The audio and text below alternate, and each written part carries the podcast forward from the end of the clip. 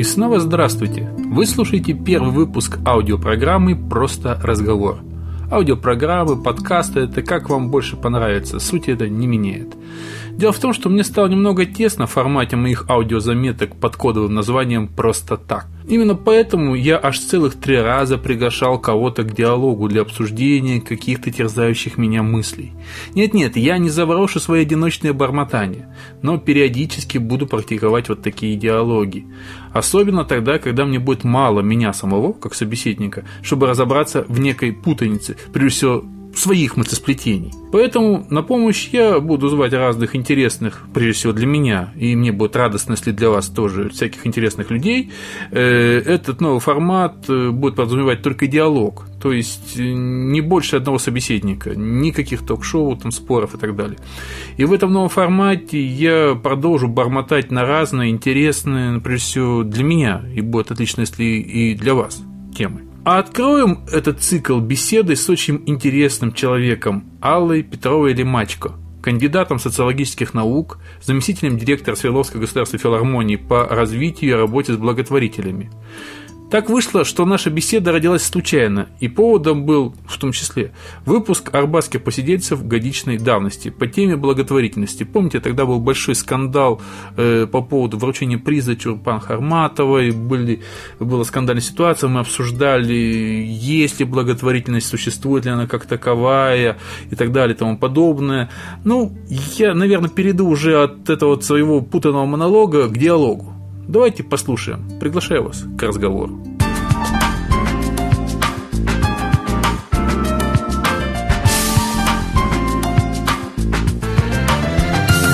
Я так понимаю, что сегодняшний наш разговор вырос из прослушивания нашей арбатской беседы по поводу благотворительности, что нечто услышанное там, может быть, возмутило, может быть, как-то обидело, или как-то мы может быть, некорректно говорили, или мы говорили все неправильно?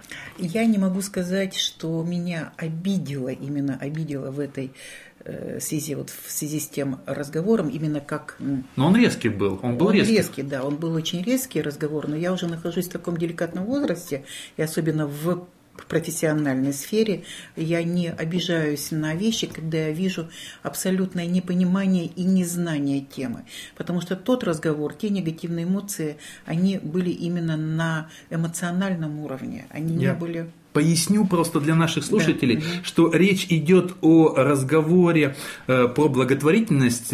Это как тоже был э, разговор, ответная реакция на некие события вокруг вручения приза Чулпан Халматовой. Да, и как раз тогда было очень много тоже негатива и позитива, и было раздвоение, потому что был скандал. Родилась сперва одна беседа, потом другая беседа э, в арбатских посидельцах программе, и она была и та, и другая были резкие. И вот поэтому мы сейчас на фоне этой беседы спустя практически год, чуть-чуть до года не дотягивает, это было, по-моему, в апреле, если мне память не изменяет. Да, и как мне помнится, там э, э, фигурировали такие тезисы, что Чулпан Хаматова использует свою благотворительную организацию для продвижения своего имени. Это первое. Да? Э, второе, что благотворительная организация как организация вообще, то есть благотворительность, носящая организованную форму, не может по сути являться благотворительностью, и всегда за ней стоят какие-то черные цели в формате там отмывания денег, еще что-то. Еще Есть что-то, такое еще мнение, оно очень популярно в народе, что благотворительность это практически всегда способ э, действительно прачечный такой, превратить деньги полуофициальные в нелегальные, в частные и куда-то и рассовать. Вы знаете, я вам могу сказать искренне.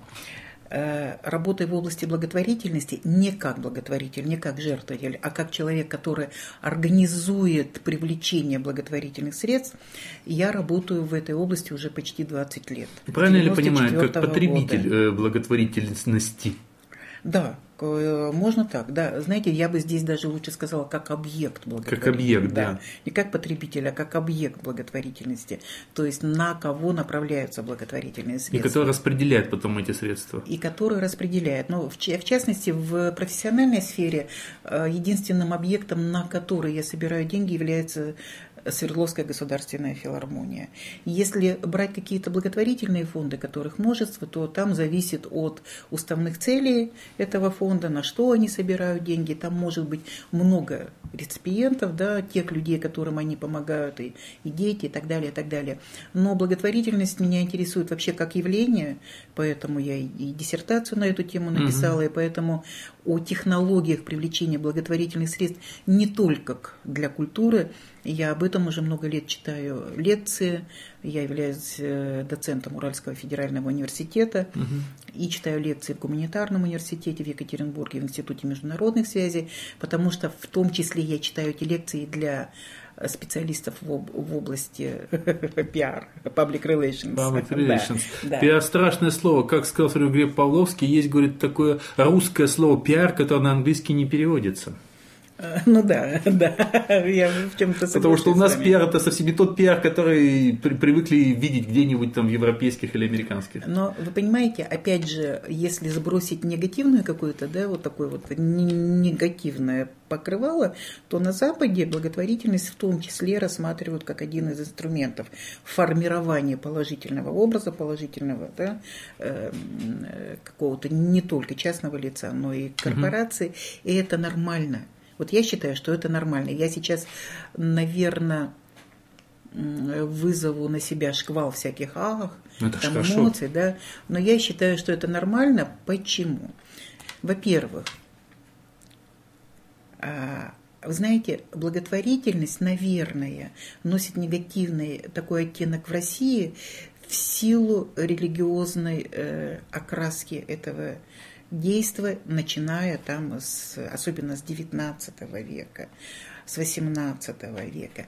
Знаете, православие и протестанство, вот западная угу. религия, они отличаются друг от друга в первую очередь, ну это я так считаю, это мое честное мнение, в православии мы рабы Божьи, рабы.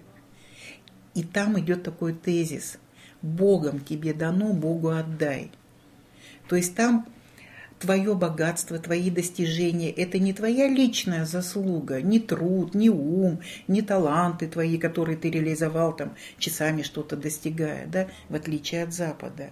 Богатство в России всегда носило негативный характер, да. характер греховности. То есть изначально подразумевалось, что честным богатство быть не может – изначально. А раз оно изначально нечестно, отмой его через факт благотворительности. То есть это некая такая форма индульгенции, погашения грехов через благотворительность.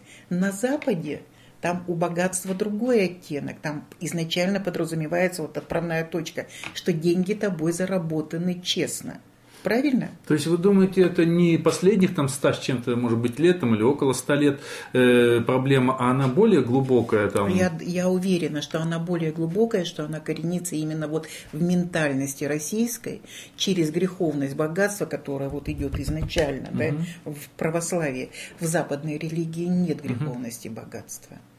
Там, если ты заработал, подразумевается честно.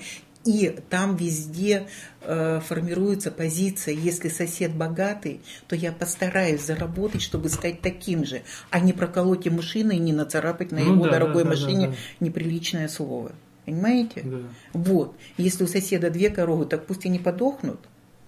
Это русская позиция. Угу. Если у соседа две коровы, у меня будет пять, еще лучше. Ох, это вас западное. сейчас полетит э, обвинение и в русофобии, и в чем угодно. Я, вот, вот этого не надо, потому что если бы это было так, я бы сидела где-нибудь в другом месте, тихонько молчала и делала свои дела. Я очень люблю а Россию. Те, да, вот в том-то и дело, очень, что многие я, не как, понимают. Я как исследователь, я пытаюсь понять вот э, природу вот этого негатива, угу. и одно из причин я вижу именно это. Так в том-то и дело, как раз вот это опять же, возвращаясь к нашим корням, есть в том проблема, что у нас э, не, вот патриот ведь человек, который как раз переживает свою страну, и он как раз указывает на больные, может быть, места какие-то, об них говорит. А у нас человек, который говорит в этих местах, он скорее предатель. Вот в чем дело. Поэтому я и говорю, сейчас э, обнажая какие отрицательные моменты, вот эти вот, может быть, национального характера, может быть, страны, может, последних вот политических веяний, человек зарабатывает шлейф, э, не знаю, там, а, а, антироссииста, как я не знаю правильно сказать, человека,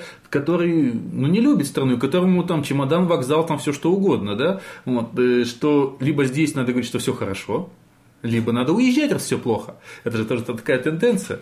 Может ну, быть, это, это все понимаем, да, что корни... это крайности какие-то. Почему-то до революции люди перемещались и ездили по Европе, учились там, и никто не считал их ни предателями, ничего, да. Тем более сейчас мир открыт, информационные потоки, они мощные, угу. их не остановить. И почему не взять то хорошее, что есть на Западе уже сформировалось, и сделать тут у нас, тем более, что э, благотворительность в России, она издавна очень почитается все равно почитается, пускай через религиозные какие-то вещи, да, что вот, да, э, это является одним из факторов того, что человек действительно исполняет какие-то там Божьи заветы и так далее, и так далее. Не всегда. Ну, Затертый до дыр Сава Морозов, как говорится, все его благотворительные акты к религии-то никакого отношения не имели, по большому счету. Знаете, не надо забывать, что Сава Морозов вырос в очень жесткой старообрядческой семье. И несмотря на то, что и папа, и мама дали ему великолепное западное образование, но тем не менее корни-то этой семьи в старообрядчестве, в очень, как это не парадоксально звучит, все равно в строгом укладе жизни. Угу. А Третьяковых, если э, взять, угу. что Павла, что Сергея, особенно Павла, да, с их э, с их галереей, там вообще был очень скромный образ жизни. И это опять тоже старообрядческое семейство. Но, вы понимаете, вот еще один очень важный фактор, который мы не хотим, э, не хотим замечать. Вот сейчас у нас благотворительность 19 века российская, вот этот золотой век благотворительности, он покрыт, опять же, таким флером каким-то розовым. Ах, золотой век благотворительности российской, ах, золотой век меценатства. Но не надо забывать, что благотворительность в том числе была очень мощным инструментом изменения социального статуса.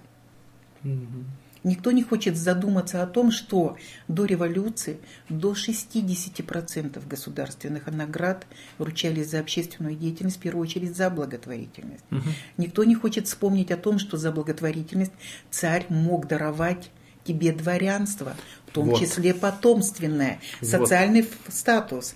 Рядом, извините меня, живут нищие дворяне, там, род, родовитые, а я своими там, я не знаю, я не я, там дедушка мой, угу. вышел из деревни, из крепостных, своими мозгами, своей какой-то хваткой деловой. Ну или золотопромышленник, притом, За... нашел жилу. Да. Жилу нашел. Зараб... Заработал много-много денег. Угу. Но тем, тем не менее меня до сих пор в обществе считают каким-то чумом последним. Угу. Почему? У меня уже дети учатся в западных университетах. Я уже деньги даю на больницы, там, на университеты, на благие общественные цели. Наверное, в том числе на подсознание, желая доказать вот этим статусным сословием, что я не хуже их. А почему же меня до сих пор считают? У вас нет никакой аналогии с нашими 90-ми годами? У меня аналогия, прежде всего, с Ханумой, на самом деле, в данный момент. О том, что когда человек богатый, но он все равно считается действительно вот лавочник. Он лавочник, он угу. богатый лавочник, а при этом жутко бедный князь, который заложил все, что мог. И да. вот они и вынуждены в итоге заложить свое имя, женившись, как говорится, на вот дочери лавочника. Да? Вот. вот как раз скорее об этом у меня аналогия. Потому что с 90-ми я не знаю, тут, наверное, не совсем так. Э, вы понимаете, вот опять же одна из причин, на мой взгляд, негативного отношения к благотворительности э, как раз именно в 90-х. Почему? Угу. Потому что массовое сознание, оно не знает и не помнит, что было в, в 19 веке. Да? Ну да. Мы знаем только единицы имен, которые вот на поверхности. Ну, затертый Сава Морозов, да, который да. просто на каждом Мамонтов, углу. Морозов. Да, да, да, да. То, что на каждом углу звучит. Да, да, да, да, да, да, да. И, кстати, никто э, не хочет вспомнить, что Сава Морозов-то в том числе одной из мотиваций его благотворительной деятельности была его любовь к женщине, да, к актрисе Марии Андреевой. Это же сейчас... Это уже кануло века, потому что это не считалось каким-то вот. показательным. Да. И, э, а если мы вспомним 90-е, то там аналогия, почему вот с тем э, второй половины 19 века. Потому что очень много людей, которые начинали спортивных штанах Адидасах и с клетчатыми баулами летали в Турцию. И сначала у них один магазинчик, там место на рынке, угу. потом два, потом четыре, потом торговая сеть. Потом центр Через 10 лет, да, да. да. А все его помнят в этих штанах Адидасах и с этим мешком. И он начинает формировать свое имя, угу. свою репутацию, он начинает ее чистить. при помощи благотворительности в том числе. Потому что благотворительность вот это первое. Это, ну, в смысле, не главное, но это одна, один из инструментов э, благотворительности, это формирование положительного имиджа. И я не вижу в этом ничего дурного, Вы когда знаете, мне говорят. Это часть людей. Я потому что знаю других благотворителей. Я, как человек, который долгое время проработал в области кино и так далее, я проводил массу э, мероприятий, связанных там, ну, особенно в 90-е, это было очень сложно, когда кино практически было в загоне русское. Мы делали творческие встречи, и я просто помню один хороший случай. Была одна очень крупная компания, которая занимается цветными металлами. И там был человек, который тогда мне нужны были деньги на проведение одного мероприятия. Я просто пришел, это Он было... им просто дал. Он их просто дал. Я ему спросил, а что, за- может, какие-то ваши афиши? нет. Четыре билета Масса. принесите, говорит. Масса таких людей. Масса таких Ему людей. ничего не нужно было, он Но просто мы дал. все равно говорим о, силе благотворительности, Да. о том, о той силе, которая в ней заложена именно как сила некоего изменения общественного сознания. Поэтому вот негатив вот этот вот, он в том числе тянется еще и оттуда, потому что русский человек, он, он недоверчивый в первую очередь человек. А что это Васька делает, да? Ой, что-то у него там вот неспроста он это делает. А может быть человек, вот как тот ваш партнер, дает деньги и все. И когда мне говорят, благотворительность должна быть анонимной, благотворительность должна быть безымянной. Ребята, ну в таком случае давайте все добрые дела делать безымянно. Почему мы только благотворительности, так сказать, вот это вот уголочек отодвигаем ее благотворительности в безымян? Давайте все доброе делать безымянно. А я наоборот сторонница того, что даже если человеку не надо никакую рекламу, он только дал деньги, и если он категорически только не возражает, чтобы его имя где-то фигурировало, сказать спасибо ему надо обязательно. Почему? Потому что это является в том числе мотивом «делай, как этот человек». Вы понимаете, я ведь еще сталкиваюсь с чем? Когда приходишь к бизнесмену, то он в том числе смотрит, а кто кроме него участвует в поддержке того или иного это проекта. да. Потому что начинает соревноваться. Он соревнуется со всеми. Даже не то, что он соревнуется со всеми, а здесь есть такой психологический фактор. Не единственный ли я лох, которого А. хотят обуть. Ну, тоже вариант. Понимаете? А если вот этот уважаемый человек Петр Иванович дал деньги, ну, значит, наверное, дело хорошее, я тоже присоединюсь. Не в соревновании. Ой.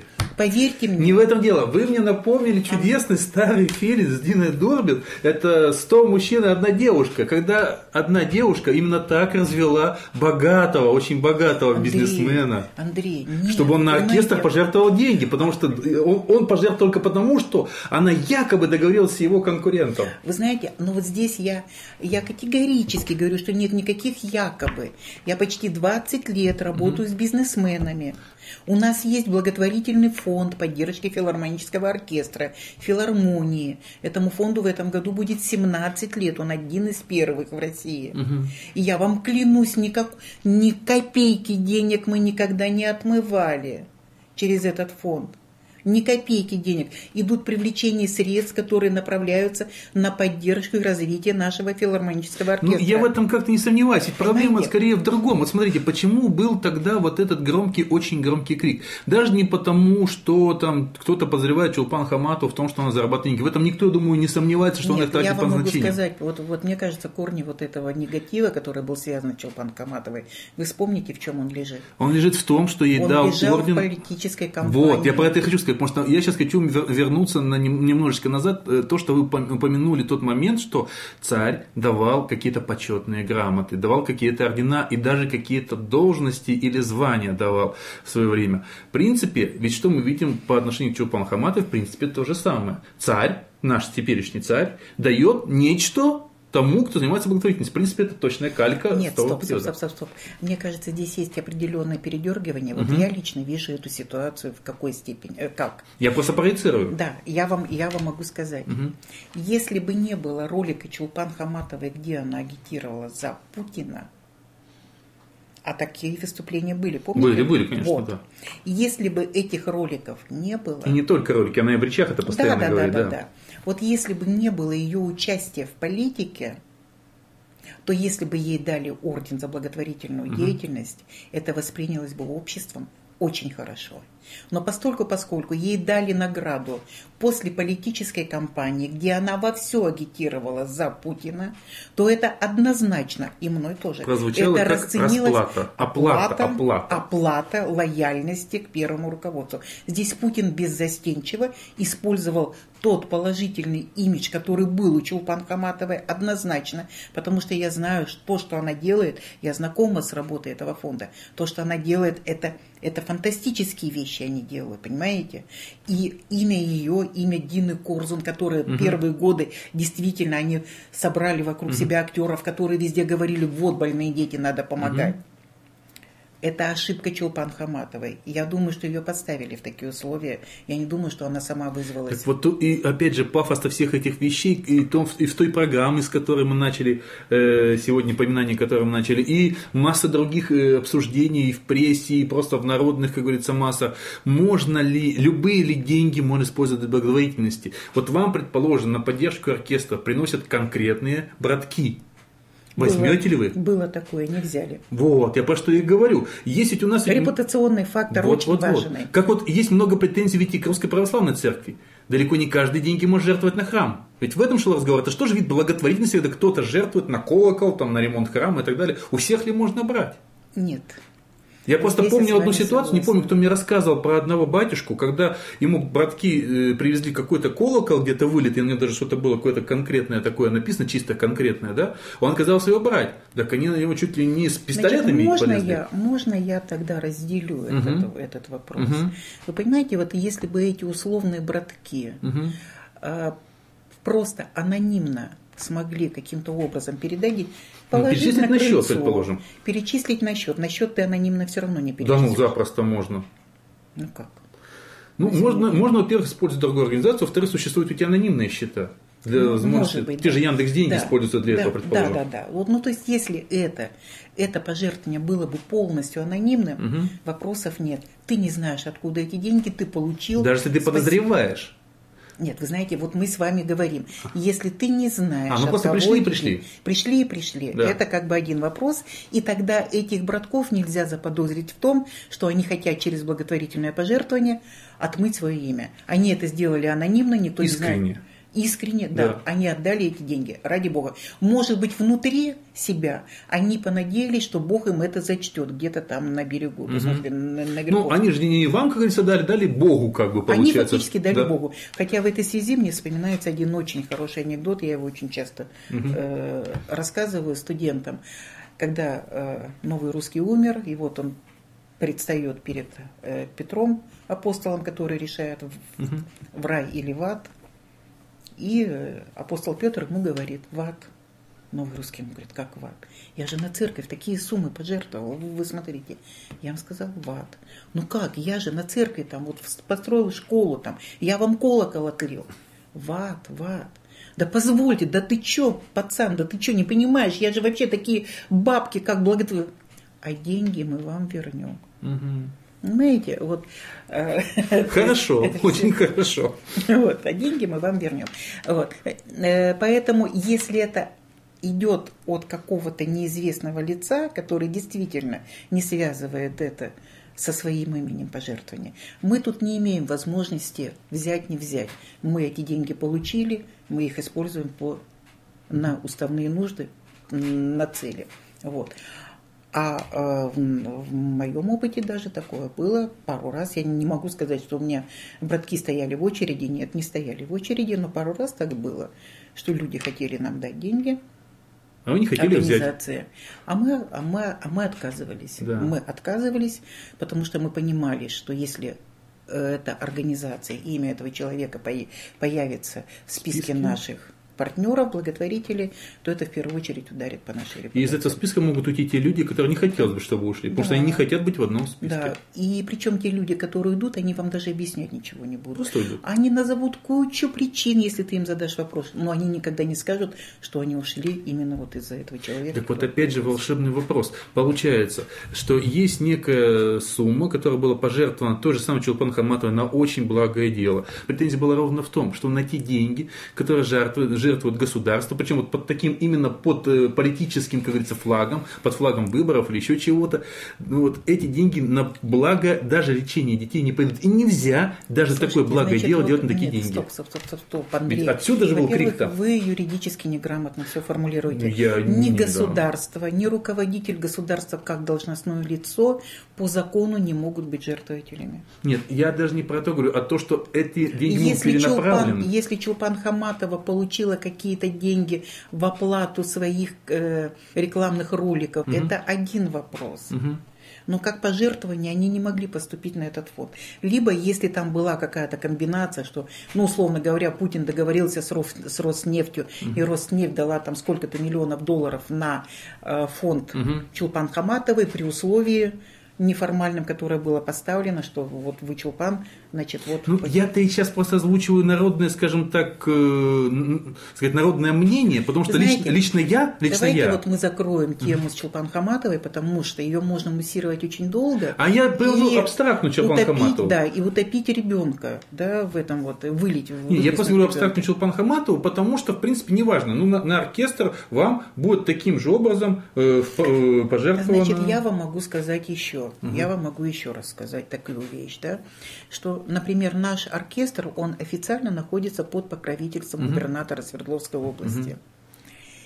И на протяжении, то есть это был очень сильный шаг со стороны Росселя в то время, в 96 году, угу. когда мы его убедили, что оркестр – это тот объект культурного достояния Свердловской области, который для того, чтобы даже бизнес обратил на него внимание, нужно очень ясно со стороны царя сказать, это надо поддерживать. Это, кстати, тоже традиция Вот плохо российская. ли, что со стороны царя или нет? Это менталитет российский, это не в советское время выдумано. Я понимаю. И вы понимаете, и царская фамилия Романовых, они тоже занимались благотворительностью, пускай в меньшей угу. степени, но это российский менталитет, мы оглядываемся на то, что скажет и что делает власть. Но сразу на берегу была договоренность никакого политического давления на нас. То есть, я вам могу искренне сказать, никогда за все годы, уже после этого указа, уже Росселя нет, был Мишарин, сейчас вот Куйвышев, угу. и все они по очереди подтверждают, что оркестр находится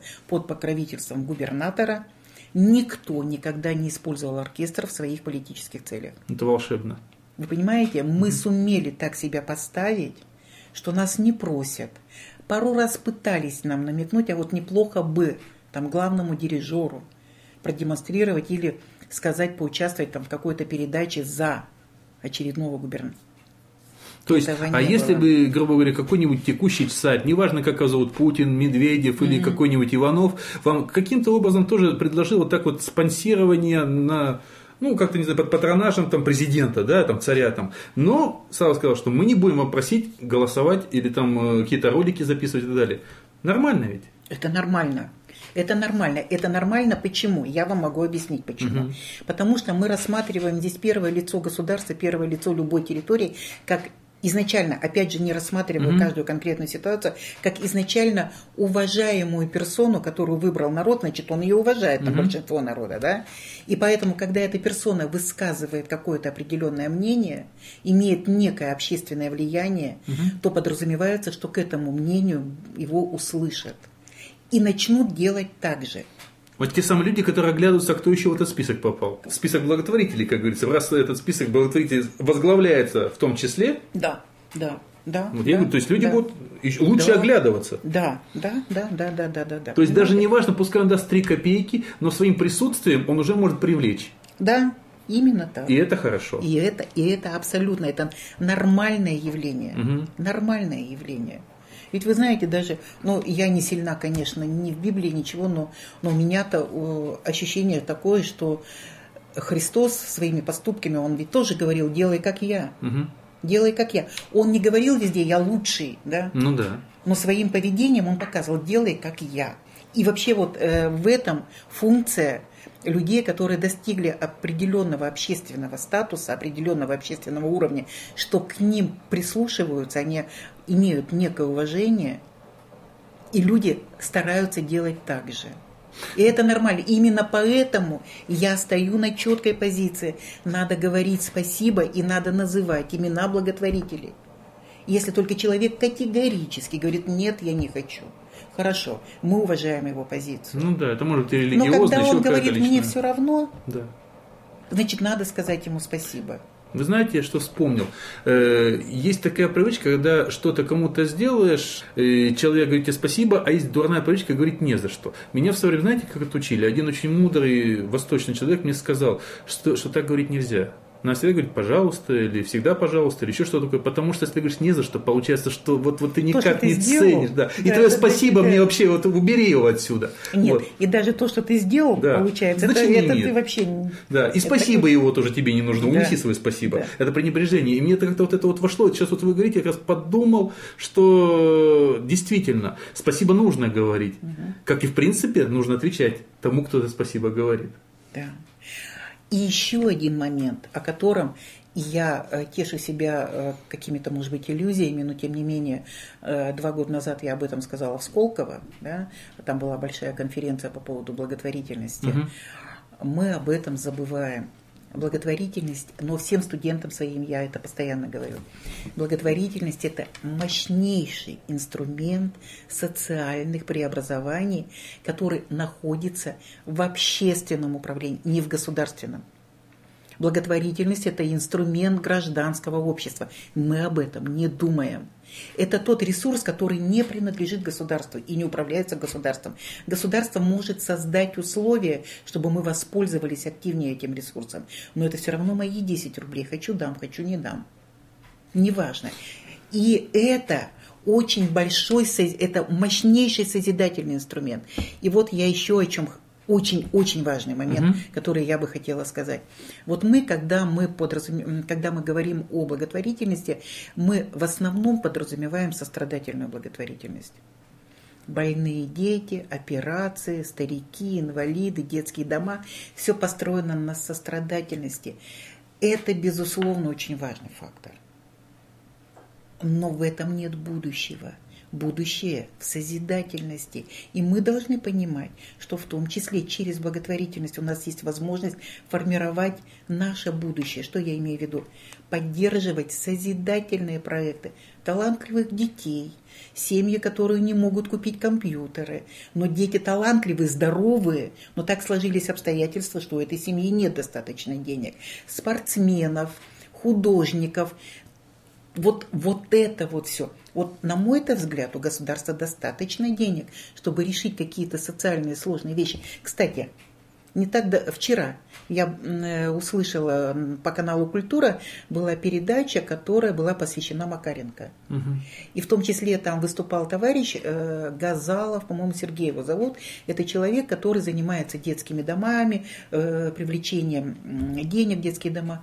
И он сказал, что вы понимаете, наши детские дома, у них столько денег, у них они, они уже не знают, что... Я, это. кстати, это слышал где-то. По-моему, по-моему, не по культуре, где-то, наверное, Слушайте, цитировалось это. Я вам могу сказать. Я Один из слышал. наших партнеров, вот сидя за этим столом, Мгм. когда мы с ним разговаривали, он мне говорит, представляете, директор детского дома попросил меня оплатить счет по ландшафтному дизайну. Дети выходят, они не знают, как холодильник открывается, и руками ничего делать не умеют. Но зато ландшафтный дизайн, у них денег, денег девать некуда в боль- в большинстве детских домов. Там нужны другие вещи. Ох, Это- за это вас закидают тоже. Нет, не надо, не И- надо. Я знакома с очень многими бизнесменами, бизнесменами, которые возят действительно мешками, деньги дают детским домам, и они сейчас отказываются от этого, потому что это нерационально. Надо все-таки надо, просто. надо давать не рыбу, а удочку. Детей-то не Так это учат. опять же из Библии. Да. Так вот, и когда мы говорим о созидательной благотворительности, она во всем. В том, что мы собрались дворовым комитетом и сказали, ребята, ну какой у нас засранный двор? Ладно, пускай это там не будем орать, вот домоуправление должно. Никто никому сейчас ничего не должен. Общество должно само себе, вот это моя абсолютно твердая позиция. Поэтому в активности человеческой собралось 10 человек, скинулось по 100 рублей, вот вам тысяча, на которую сделали скамеечку. Или еще другой вариант. Вы упомянули, что с Запада надо брать лучше. Есть же некоторая такая э, направленность благотворительная во многих странах. Это когда человеку зачитывается благотворительность за налоги. Значит, смотрите, это тоже одна из тем, э, льготное налогообложение благотворительной деятельности. Угу. Знаете, чисто психологически, даже вот так вот, для бизнеса чисто арифметически, даже при льготном налогообложении благотворительность все равно невыгодна. Я вам могу это посчитать абсолютно точно. То есть там сумма благотворительного пожертвования убирается из налогооблагаемой базы. И если у вас есть 100 рублей, вы должны с этих 100 рублей прибыли, вы должны с них заплатить налоги. Условно говоря, 35 э, рублей вы должны отдать угу. как налоги. И если у вас есть льготное налогообложение, то вам говорят, вот если ты 5 рублей отдашь на благотворительность, то налоги мы с тебя возьмем только с 95 рублей. Хорошо, он отдает 5 рублей. И когда он заплатит налоги, у него остается 62 рубля. То есть, если бы он не занимался благотворительностью, у него осталось бы 65. Он занимается благотворительностью, у него остается 62. То есть это не сильно стимулирующее? Это не сильно стимулирующая вещь. Налогообложение больше имеет все-таки э, психологическое значение, вот как я его понимаю. Этим самым государство говорит, опять же, обществу, гражданскому обществу, бизнес-сообществу, я как государство сознательно отказываюсь от части налогов, разрешая, позволяя обществу направить эти деньги на те цели, которые общество считает нужным. Вот это более важная вещь в налогообложении. То есть это договор общественный. Понимаете, это договор между государством. Государство демонстрирует доверие обществу, бизнес-сообществу. Вот в этой, с, той, с этой точки зрения я бы везде рекламировала налоговое, эм, льготное налогообложение. Но не чисто арифметически, поверьте мне. Поверьте мне. Более того, государство здесь может, опять же, регулировать уже имея в виду государственные интересы, на которые у него не хватает ресурсов, там делать немножко большее налогообложение. Вот сейчас нужно, условно говоря, там детское э, образование какое-то поддержать. Вот если вы будете его поддерживать как благотворительность, я вам дам льготное налогообложение немножко больше. Но опять же, здесь больше такой репутационный фактор и фактор того, что государство демонстрирует свою позицию, что вот эти области надо было бы поддержать побольше. Но общество может согласиться, может не согласиться. Но смотрите, на самом деле, даже давая небольшой вот этот дополнительный люфт, это скорее именно тоже привлечение. Государство таким образом, получается, отсвечивается в том самом списке. Получается. Да. Оно тоже получается, да. я встал в этот список, дав да. вам это да. дополнительную льготу. Да. Да. То есть это опять же хорошо. Знаете, на Западе есть еще очень хорошая вещь тоже в части э, стимулирования работы общества с привлечением благотворительных средств. Там э, очень часто бюджетное финансирование, вот эти государственные деньги, э, предоставляются организациям только в том случае, если организации подтверждают, э, как правило, такое же количество привлеченных средств. Если организация делает заявку на государственный грант – на государственные деньги, то, как правило, условием выделения таких денег является такая же сумма от благотворителей. Если мне нужен миллион долларов на что-то, то я получу 500 тысяч от государства при условии, что я показала, что 500 тысяч мне готовы Но дать благотворительно. Примерно та же схема, которая сейчас э, имеется у Госкино на поддержку новых картин. Они тоже... Ты, ну, вы... они оттуда и взяли. Ну да, то есть в принципе, они потому что не ну, да, часть каких-то своих средств приведет от спонсоров или еще как-то, и тогда тебе вы выделяют вот этот грант. Вы понимаете, в этом есть тоже очень хорошая вещь. Почему? Потому что в этом случае государство стимулирует, чтобы организация не сидела с протянутой рукой, а чтобы она сама шевелилась. Но при этом, при этом совершенно ничего не делается у нас для в государственном таком в мощном значении для стимулирования, для пропагандирования благотворительной деятельности. То есть, вы понимаете, у нас вот муссируют какие-то вещи, у нас сейчас держат законы о меценатстве, у нас держат те другие законы. Закон этот опять же нужен для того, чтобы люди, во-первых, поняли, что нет никакой мутной воды в этом, в этом, в этой, в этой области. Точно нет. Вернее так, что государство хочет, чтобы не было этой мутной воды. Понимаете? Любой фонд, он должен отчитываться. Любой фонд должен быть доступен для общественного контроля. Если мы слово фонд рассматриваем как ругательное слово. Да, у нас было очень много мутной пены в начале 90-х, когда было куча благотворительных фондов, связанных там с афганцами, с церковью и так далее. И там действительно народ э, русский, он же изобретательный. И там действительно все это было, и именно в связи с этими многими выявленными какими-то нецелевыми использованиями было и отменено льготное налогообложение благотворительной деятельности 4 или 5 лет назад. То есть его отменили, оно у нас было. Вот. Сейчас опять ведется разговор о том, чтобы его вернуть.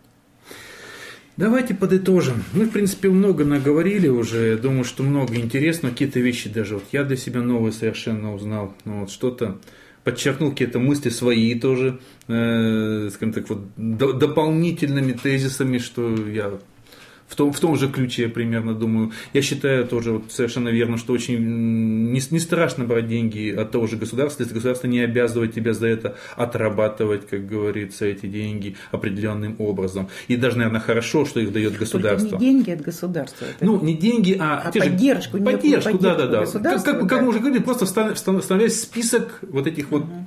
э, людей. А можно я добавлю ага. еще одну очень важную вещь, угу. да?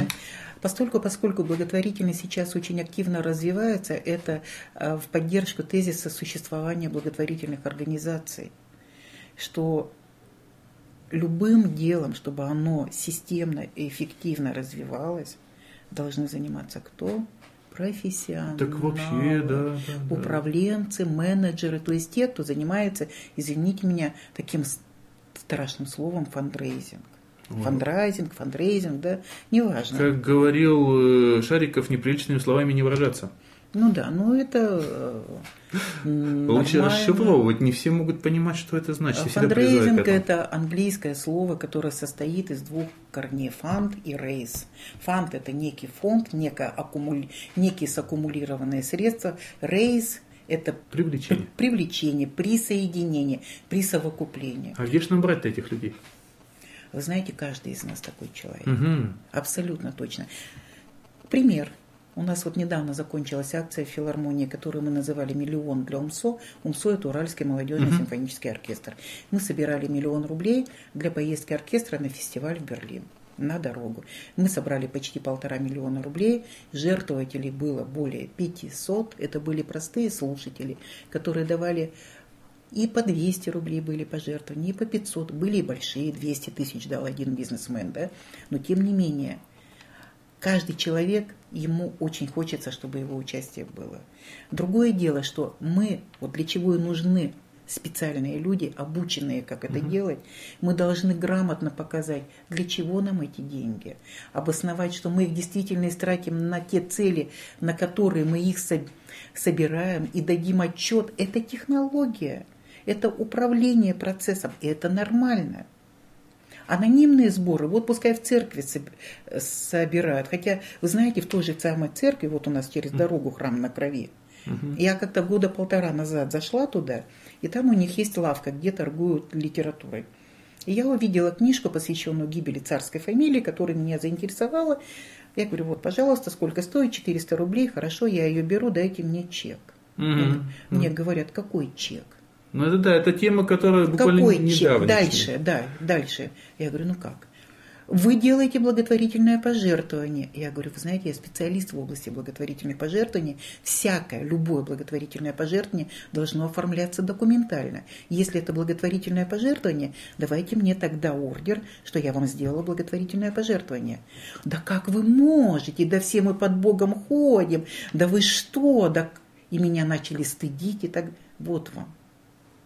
То есть это не профессионализм. И вот после этого... И вот после этого потом возникают темы у людей, что да. не надо никому я давать все равно. Да. Я развернулась и ушла, не купив книгу. Так что, ж людям-то делать? Давайте вот, вот буквально, чтобы уже коротко. Чтобы Значит, действительно... смотрите, люди должны, если они хотят сделать благотворительное пожертвование, Наличие благотворительных организаций упрощает, если человек хочет, но не знает кому.